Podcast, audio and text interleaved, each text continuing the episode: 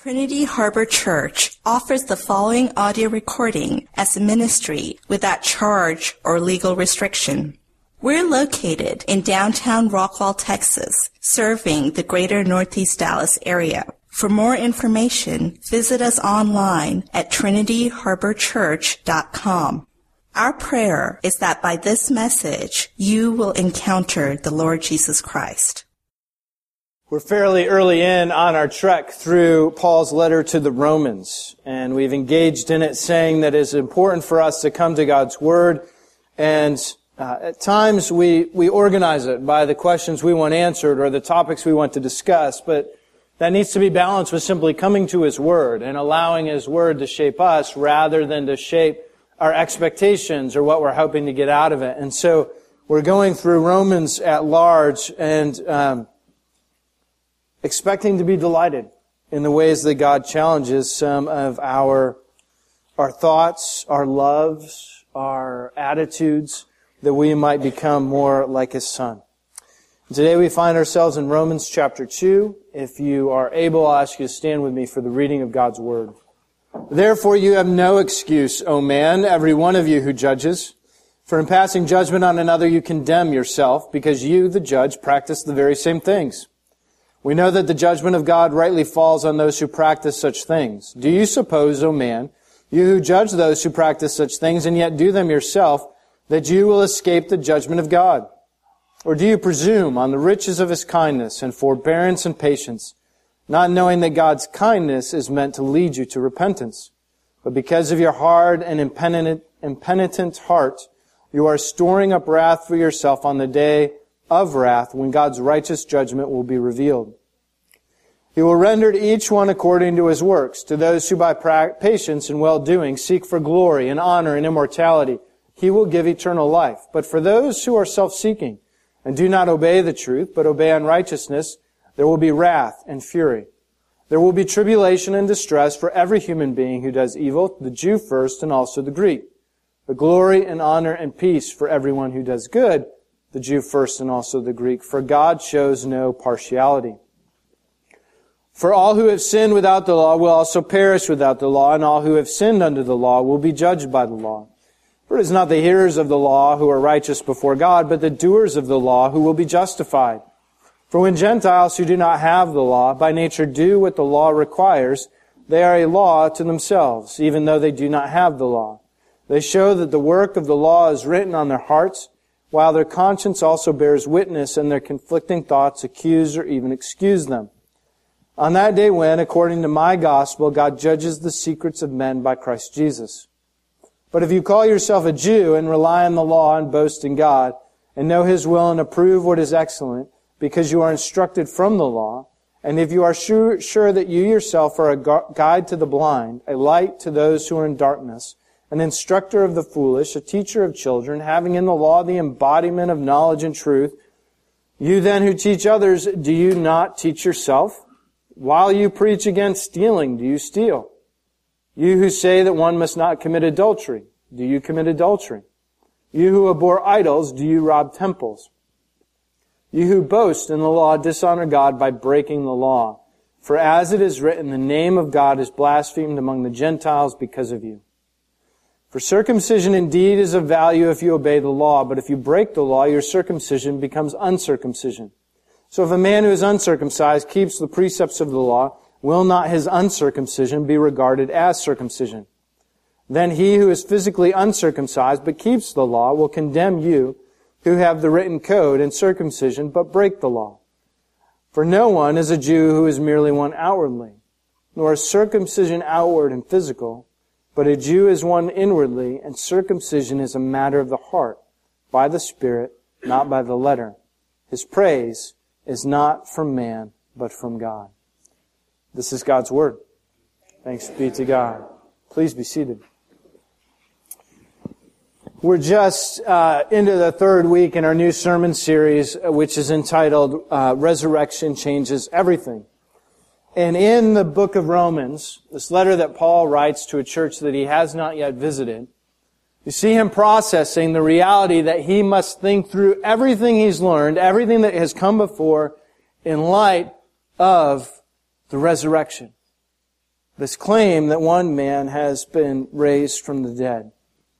Now, I was thinking this week, you know, we don't, we talk about the resurrection all the time and we don't actually process what a remarkable event, not only that it was, but how remarkable it was that this, this, this story, by word of mouth, spreads throughout the Mediterranean and people begin to reorient their lives according to this story. And I was thinking of an analogy, um, and it's a story of a, a boy who was um, he was born into a Buddhist family outside of Kathmandu uh, in very rural Nepal. And he became a worldwide sensation in 2007. And you, you may have caught a bit of it. He had, he had been sent away. Um, he had taken an opportunity to go on a three-year retreat at a Buddhist monastery. And he went and he spent one year there and he returned. I think he's roughly 11 years old. And he came back home and then he kind of fled outside of his, his little tiny village. And he began meditating under a tree. And he proceeded to sit there meditating for the next seven months. Uh, he did not take food or water, and he did not move. And it obviously became sensational because uh, people are like, is this really happening? What's going on here? Could this possibly be true? And so a number of journalists during that time period went and visited this uh, boy who was engaged in this discipline and, and was not speaking, was not talking, was not interacting with anyone. And would sit through the night, We're trying to figure out, discern if he was being secretly fed in some capacity and how he was being cared for. And one was George Saunders. And um, he makes this long and arduous journey to go and see this boy sitting under this tree in uh, 07. And when he gets there, this is what he writes. He writes, My mouth is dry, and I have a sudden feeling of gratitude, reverence, terror. What a privilege. Oh God, I have somehow underestimated the gravity of this place and moment. I am potentially at a great religious site in the original mythic time. At Christ's manger, say, uh, with Shakyamuni uh, at Bodh Gaya, watching Moses come down from the mount. I don't want to go any farther, actually. We're in the boy's sight line now. If somebody with eyes closed can be said to have a sight line, closing fast, walking directly at him, it's quieter and tenser than I could have imagined. We are walking down the aisle of a silent church toward a stern, judging priest. And Saunders goes on to recount the rather remarkable night he spent in the freezing cold, observing um, this boy of whom he said, you could not see his chest move. Uh, there, you could not see any moisture being frozen in the air as he exhaled. Even though it was, it was one of the coldest nights in Nepal history, and the night before, 100 people had died locally from exposure to the elements.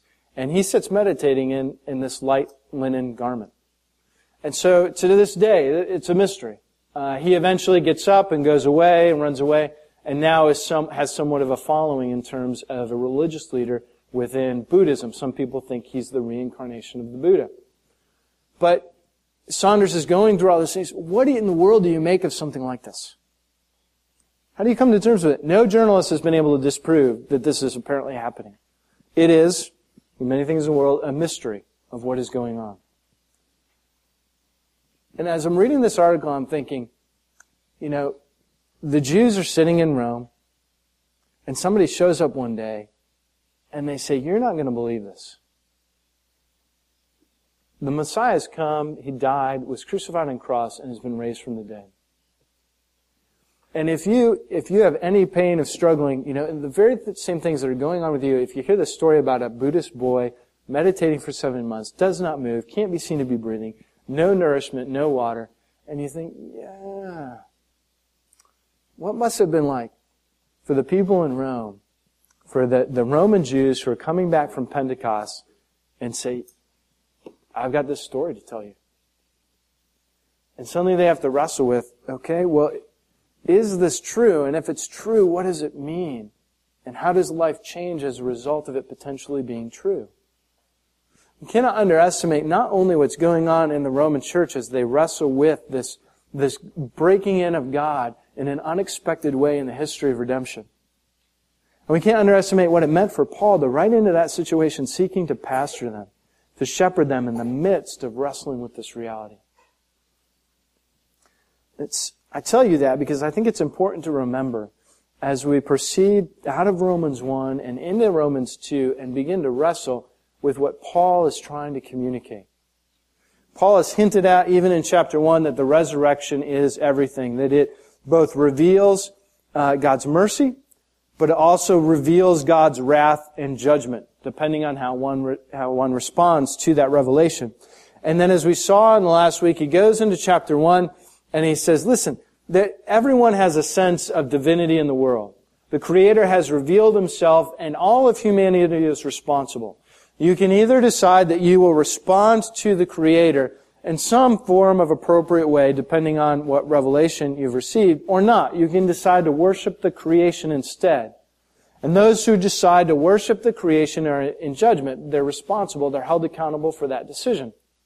But Paul's point isn't necessarily to beat up on any particular sin in Romans 1.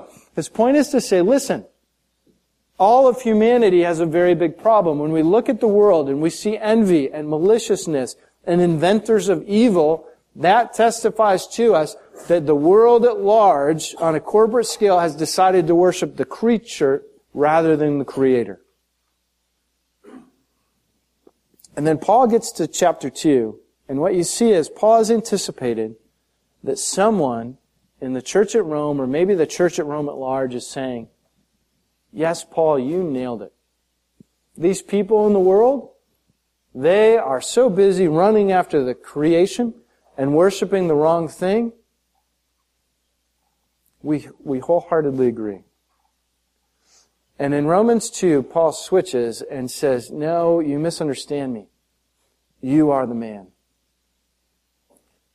In terms of the culpability before God, there is no difference between Jew and Gentile. And what we have to walk away with today from Romans 2 is realizing and inspecting our own hearts that what we do and what we do not do matters very much to God.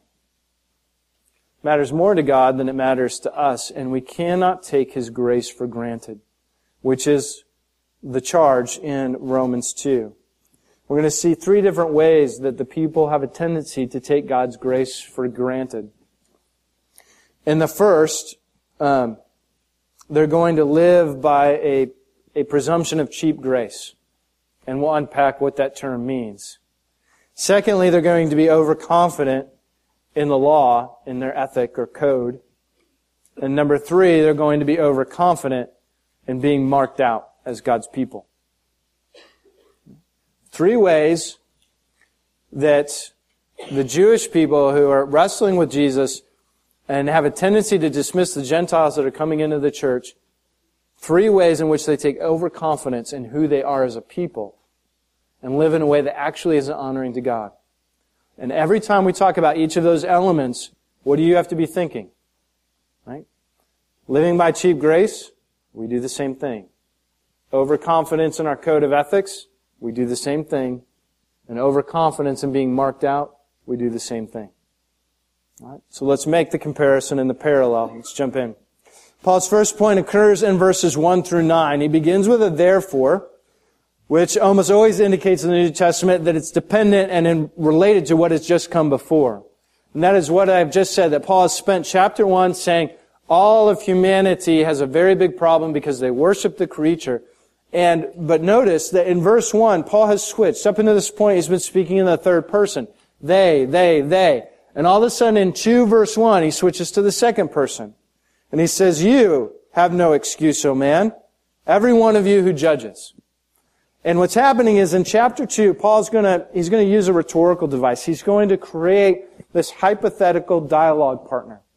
And he's going to argue with them to make, with that person to make his case which if you pay attention to speech is something that we still do fairly frequently to make an argument. And that's what Paul is doing. And as he begins in chapter 2, he calls out the, uh, the hypocrisy of the individual. The right? It presumes that they, he's been agreeing with Paul. Thank you for calling out these sins. These people are horrible. They worship the creation. They're not like us who worship the Creator. But Paul essentially says, uh, hang on now. Right? If you judge but practice the same things, and remember Paul's list was very long, lots of opportunities to sin, then you have a big problem. he goes on to say that excusing sin and presuming on God's grace that, oh, this isn't really a problem, that I'm doing it isn't such a big deal. I'm chosen by God. I'm set apart, but I'm going to condemn people around me who are doing that. It's the notion of what Bonhoeffer, Dietrich Bonhoeffer, a, a fairly famous um, Lutheran theologian, had, had termed cheap grace. It's a very helpful label to place on this type of thinking. And this is the way Bonhoeffer defines cheap grace. Cheap grace is the grace we bestow on ourselves. Cheap grace is the preaching of forgiveness without requiring repentance. Baptism without church discipline. Communion without confession. Cheap grace is grace without discipleship, grace without the cross, grace without Jesus Christ, living and incarnate. Do you hear what Bonhoeffer is saying? Saying, when you decide to grant yourself the benefits of grace, without also assuming the responsibilities of having received that grace, then you put yourself in a very dangerous spot. You are exercising a perceived grace that is not actually God's grace, and it's not going to grant to you life. It's going to slowly suck the moisture out of your heart until you, it's brittle and prone to break. Even in Sunday school this morning, we were talking about how we, we have all experienced this to some degree, and few of us were sharing about college and we went off to college and here's a new world and we wanted to do what we wanted to do. And yes, we believed in Jesus and confessed that, but there were so many opportunities, so many opportunities to sin. We said to ourselves, well, that's okay. Jesus has died for my sins. I'm forgiven. I don't need to worry about the repercussions as long as I'm confessing. I'm going to engage this activity and presume on the grace of Jesus Christ. That's an incredibly dangerous place to be. Paul says here in chapter 2 that it leads nothing, that kind of thinking leads to nothing but the hardness of your heart and storing up wrath for the day of judgment. I once knew an officer of a church who we had gotten into um, a couple of different conversations over the years, and it was always interesting to me. He would whenever alcohol came up, it was a very strong topic with him, and he denounced those who would, would use alcohol in any form. Or when giving money to the poor came up, he would say, these people are not working hard enough. We won't share our resources with them. That's not honoring to God at all. And eventually it was only to come out that he was immersed in a number of different affairs. What was he doing? He was saying, well, I can be bold about certain things. I can pretend to hold God's line and to honor Him. But just what Paul is saying, he says, yo, you, the one who judges, what's really going on in your life? What's present in your life that goes unconfessed or that you are excusing because you presume upon the grace of God? Paul says blatantly, look at verse 6, that you cannot presume upon God's grace because he renders to each according to their works. Now, that might sound a little bit uncomfortable for us. We are Christians, right? Reform, Reformation informed Christians, and our justification, our right standing with God, is bound up in faith and not by works. And so we tend to, to not like to talk about works so much because we sometimes feel like we're, we're building up our own righteousness or making the case for why we should be saved. And that can be a danger, but it is equally a danger, if not more so, not to talk about works at all. You need to realize that every passage in the New Testament that talks about judgment talks about your works. It doesn't talk about faith. Now, it's not that the two are not related, but you must understand that from the New Testament perspective, you are unified to Jesus by faith, and if that faith is true, your trust in Him is deep, it will inevitably produce a change in your behavior, a change in your priorities that manifests itself in actual works. Which is why works become this evidence of a faith that you haven't wrought, you haven't figured out, but that has been rendered in your life by God and the grace of Jesus Christ. And so we cannot presume and excuse ourselves, but instead must understand that we all, on a very, I think, terrifying day, will face all of the things that we have done and all of the things that we have not done. And there will be no impartiality. It will be a day of incredible reckoning, even for those who pass through because of the grace of Jesus. Now, Paul's starting to press, and you need to feel the pressing. In other words, we've said he's gone through chapter 1 and convicted kind of the world, but obviously from the whole bent in chapter 2, he knows that there are people in the Rome, the church in Rome who are saying, yes, indeed, but I'm not part of that group. And Paul's saying, no, you are. And your first problem is that you have a tendency to take advantage or presume upon God's grace for having you marked you out as an Old Testament believer of God, and as a result, you excuse what you're doing.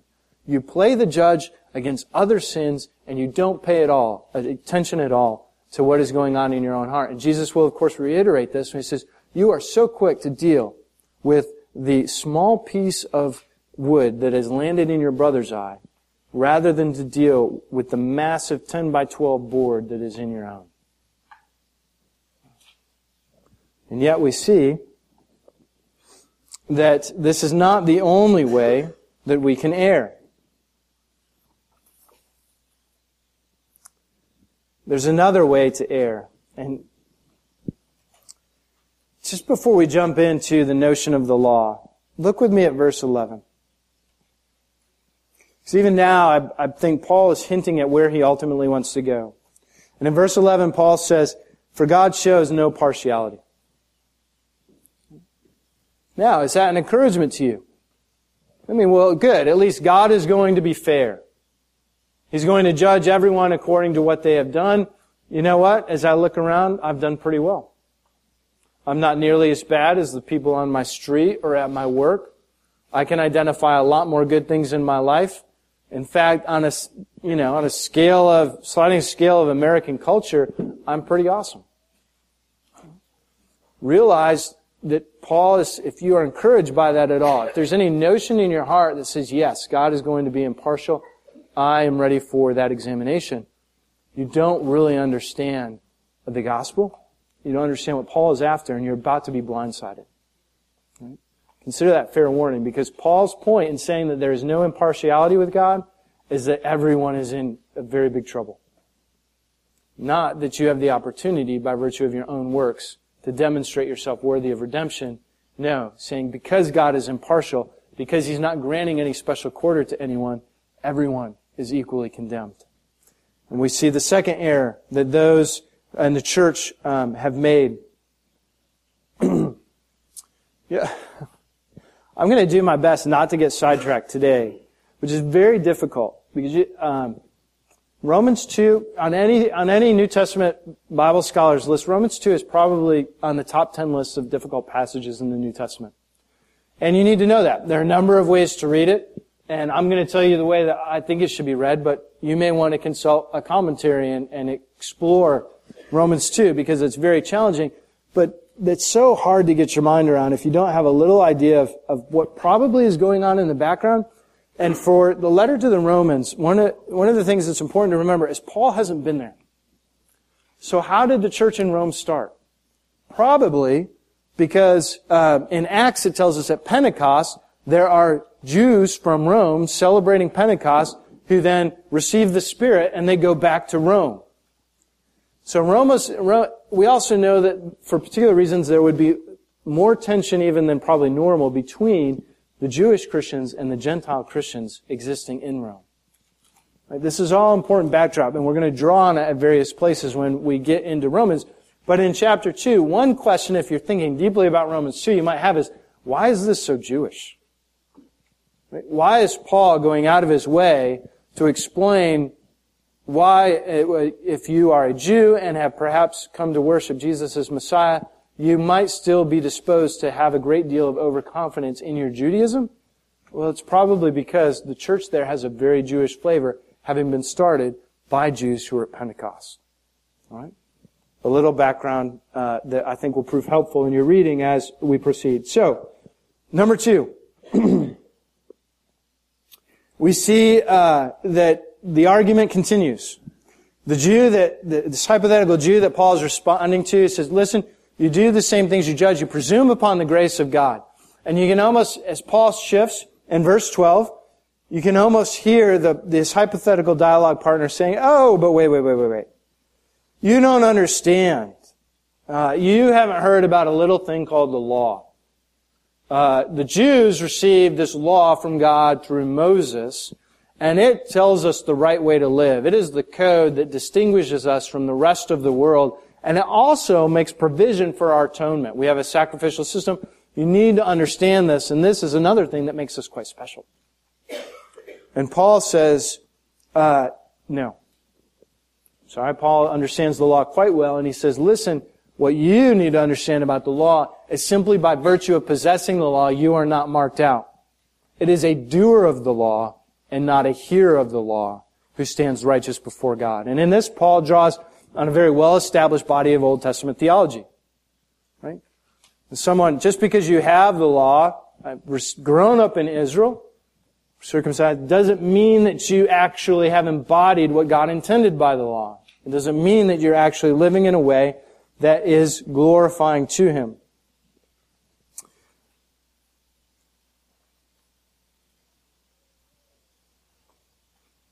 And so Paul is going to begin to unpack this, but you can, you can almost sense various difficult questions being raised.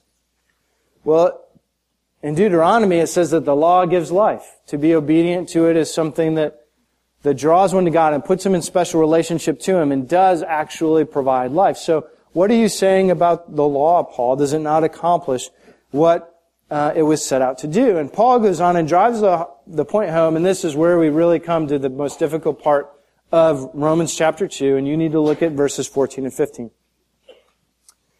For when Gentiles who do not have the law by nature do what the law requires, they are a law to themselves even though they do not have the law. They show that the work of the law is written on their hearts, while their conscience also bears witness and their conflicting thoughts accuse or even excuse them. Sorry. This is Paul saying that, oh, you don't really need the law to be in good standing with God. You can just be responsive to your conscience. Well, what does that mean for God's revelation and such? So, you know, if, in my reading this week, most commentators said, yeah, huh. Here are a few options on how to read this passage. I lean a little in this direction, but no one's quite sure what Paul is after here. So, I'm going to give you two options, and then I'm going to tell you the better, what I think is the better one. And again, understanding the revelation of God, we should never consider it or expect it to be easy. And we have to wrestle with it. We're not being, uh, we're not wrestling for the sake of wrestling. We're not learning things for the sake of feeling very smart. We're learning things because if we don't understand what Paul is after here, we're not going to understand his argument in Romans at large. Right?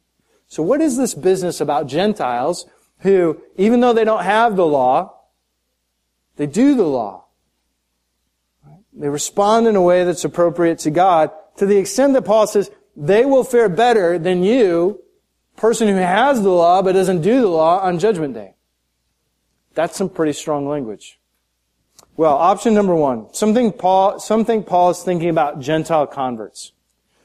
Gentiles who have actually come to believe in Jesus in the Roman church, and the Jews are saying, you still need to come obey the law, and Paul is saying, no, that's not necessary.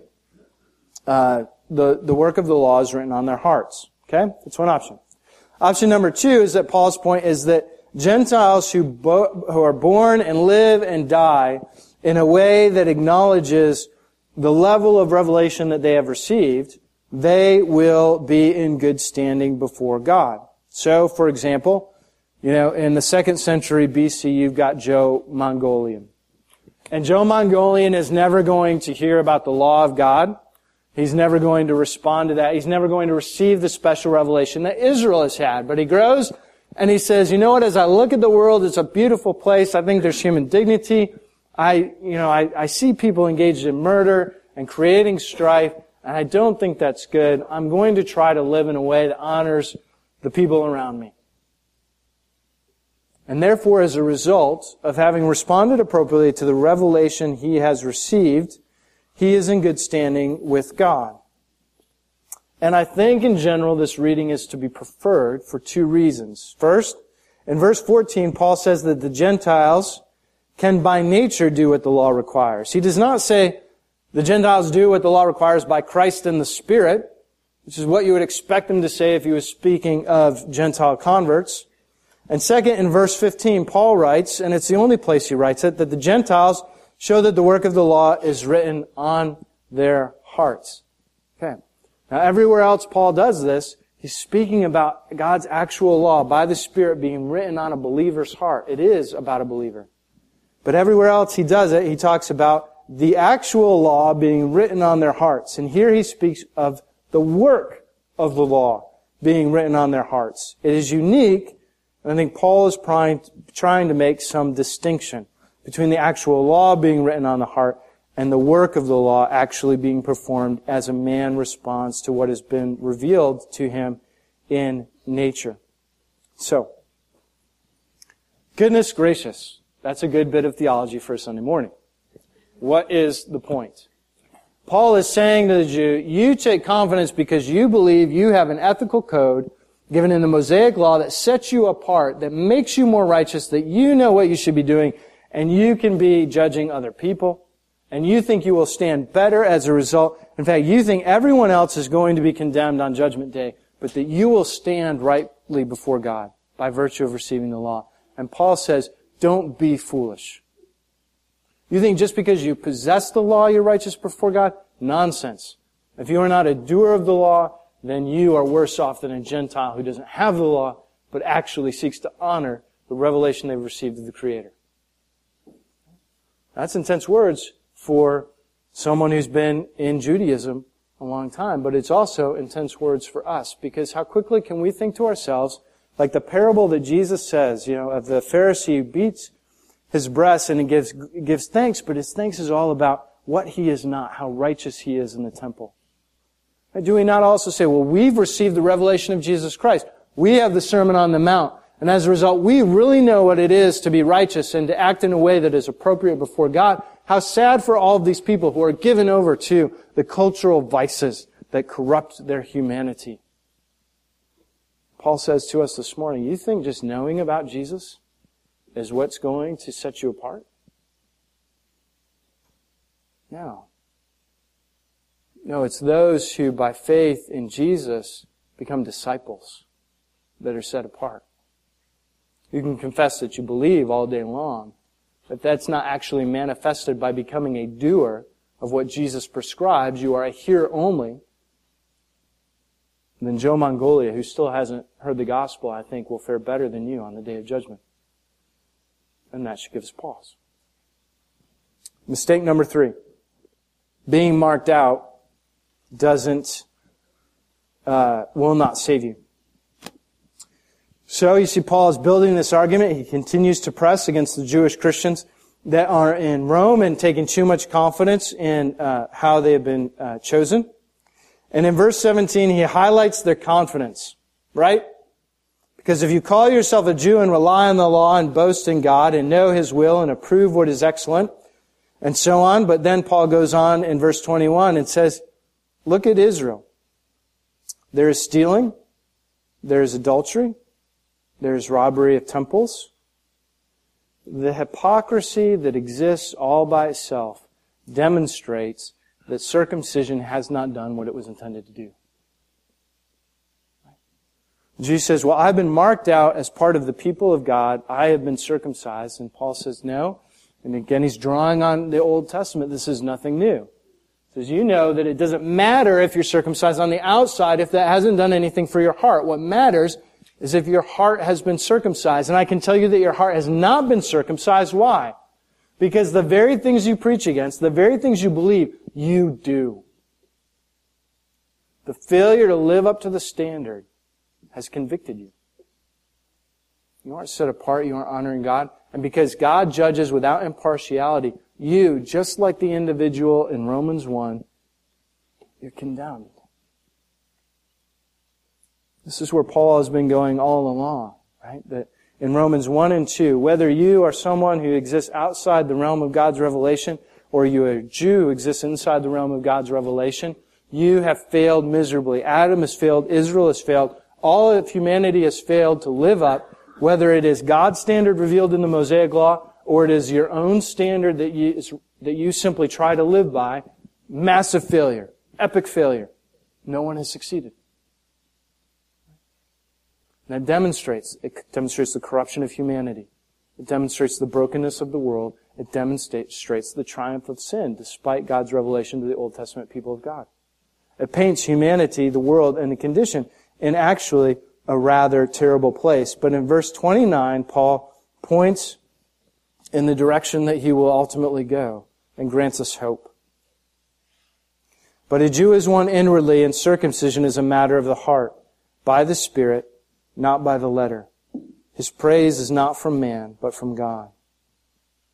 As you go through chapter 2, ultimately, um, now remember, Paul in chapter 3, he is about to tell you that no one is going to be justified by their works. But he spent chapter 1 and 2 saying, even if we were to, if, if we were to allow for a moment the idea that you will be justified by your works, that means that you can't be justified. You can't be in right standing with God. Uh, ultimately, all are going to be condemned for their failure to stand up to that standard, to hold up and be faithful to that standard and condemnation will come. But ultimately, circumcision of the heart is what is needed, and ultimately that's what Jesus will bring. In other words, in reading Romans 1 and 2, and ultimately 3, we have to come to the conclusion that Paul wants us to come to, which is salvation has to come from outside ourselves. There's nothing that we can do, nothing that we can formulate that will actually save us. And this should breed within us a remarkable humility. Of all people on the face of the earth, those who worship Jesus Christ should be the most humble. They should be the most self-forgetting. Because uh, we were utterly destitute, and only in God's mercy are we saved. And I find that we often, when you talk about people, talk with people about salvation, or even when I think about myself, I think, you know, I'm I'm kind of like the, uh, yeah, I needed Jesus' salvation. But I'm like the good guy who lives in the ghetto, you know, the ghetto being the broken world. But I'm the good business owner who uh, uses my money to try to improve the neighborhood and invest in the delinquent kids. And of course, yes, I needed to be saved, but I'm the good guy. And as long as I'm the good guy, I don't get the gospel. I have to understand that I am the utterly depraved guy that I am the guy who is as evil and wicked as guilty and part of this very sinful and rebellious creation. And that salvation can only come from outside myself. And it's only when I'm at that point and understand the gospel in that fashion do I then begin to appreciate what Paul is about to disclose in the resurrection. Otherwise, Jesus has done nothing but help me get over the finish line. And in reality, Jesus has run the whole race for me. And there is a world of difference between reading the New Testament from those two perspectives. So, number one, you should be remarkably humble as a result of this. God's impartiality means that all are condemned, and we need to be very careful about taking too much confidence in any aspect of our theology. All right? Just like the Jewish Christian who's being kind of, you know, um, argued with by Paul by virtue of taking too much confidence in where he comes from. Right? Number one, to presume upon God's grace. To take advantage of it, to say, yes, I know God doesn't like this, but I'm going to do it anyway because he will forgive my sin. Paul says you're storing up wrath. Number two, to say, I've got the right code, I've got the right ethic. Right? Are you really applying that to your own life? Where are there aspects of your life where you say, I seek to be a disciple of Jesus, and yet there's an aspect of your life that what it means to be a disciple of Jesus is condemned by the ethic that Jesus speaks of? And number three, just like circumcision, we can take too much confidence in our baptism. In fact, the reformers loved to uh, to laud our baptism, and I think rightfully so. But we have to be careful how we understand it. Luther would say, "When I feel the attacks of the devil, when I feel my faith being shaken, where do I run? Luther said, I run to my baptism. And he was right to say so. Right? Because that is God's grace being extended to us apart from ourselves. But, if we run to our baptism and say, so, so we get into a place to say, oh, I'm in sin, I've got a problem, I run to my baptism, I'm okay. Right? God's already marked me out as part of the family of God, and if I go right back to my sin, that's a presumption on God's grace.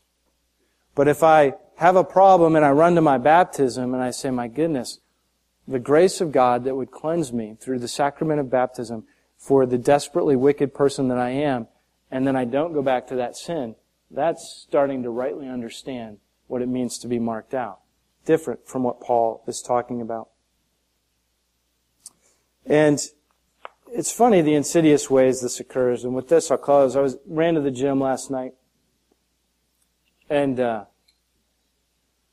I was I wasn't even working out. I was sitting in the the the the the the, the uh, co-ed the co-ed all clothed sauna, unless you have any terrible images in your mind.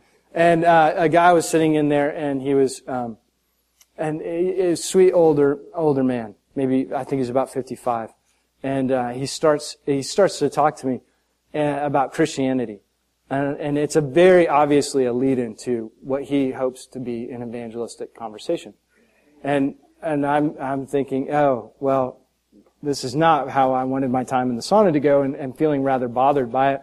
And he starts talking, and I start, and I'm like, oh, mm-hmm, mm-hmm.